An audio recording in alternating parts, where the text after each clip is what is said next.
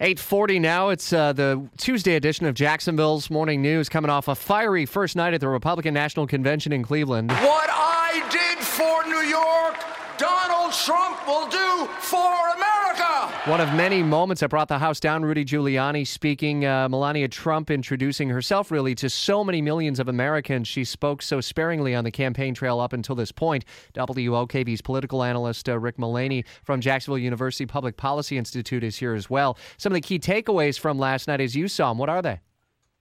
Uh, well, Rich, I think you just highlighted two of the big, uh, big parts of the night were Rudy Giuliani, who gave a very fiery speech.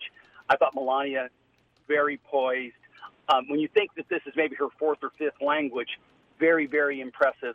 Rising star in Senator Tom Cotton, the senator from Arkansas, Harvard undergrad, Harvard Law School, decorated war veteran. Clearly, last night the themes were, you know, the "Make Make America Safe Again" theme captured two big notions. One is national security and terrorism, and that's why you had speakers on Benghazi and a lot on foreign policy, particularly on terrorism. The other is the law and order theme, you saw uh, police officer, the sheriff, David Clarke, and others. Uh, Rudy Giuliani touching on this too, which is the problem domestically with public safety, with support for the police, with the shootings that have taken place around the country.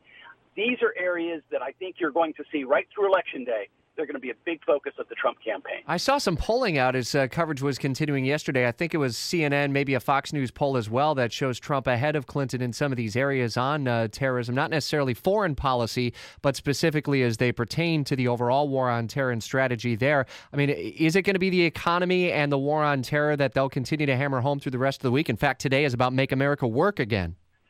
Yeah, absolutely so. Those are the two biggest. But there's just no doubt that given the terrorist attack in Nice, France, given the shootings around the country, that terrorism has clearly come to the forefront lately, uh, and public safety. Um, and the polling has been consistent. The polling has shown that while Hillary Clinton is trusted on foreign policy in terms of her temperament, Donald Trump has been preferred for a long time when it comes to terrorism. You are going to see a big shift, uh, putting America to work again.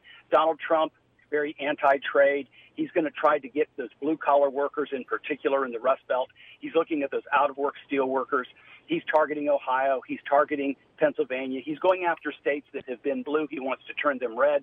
But the two big issues for November, of course, the economy and, and safety. WOKV's political analyst Rick Mullaney from the JU Public Policy Institute. A valuable insight. Thank you. Our Washington insider Jamie Dupree is taking you inside the RNC all this week.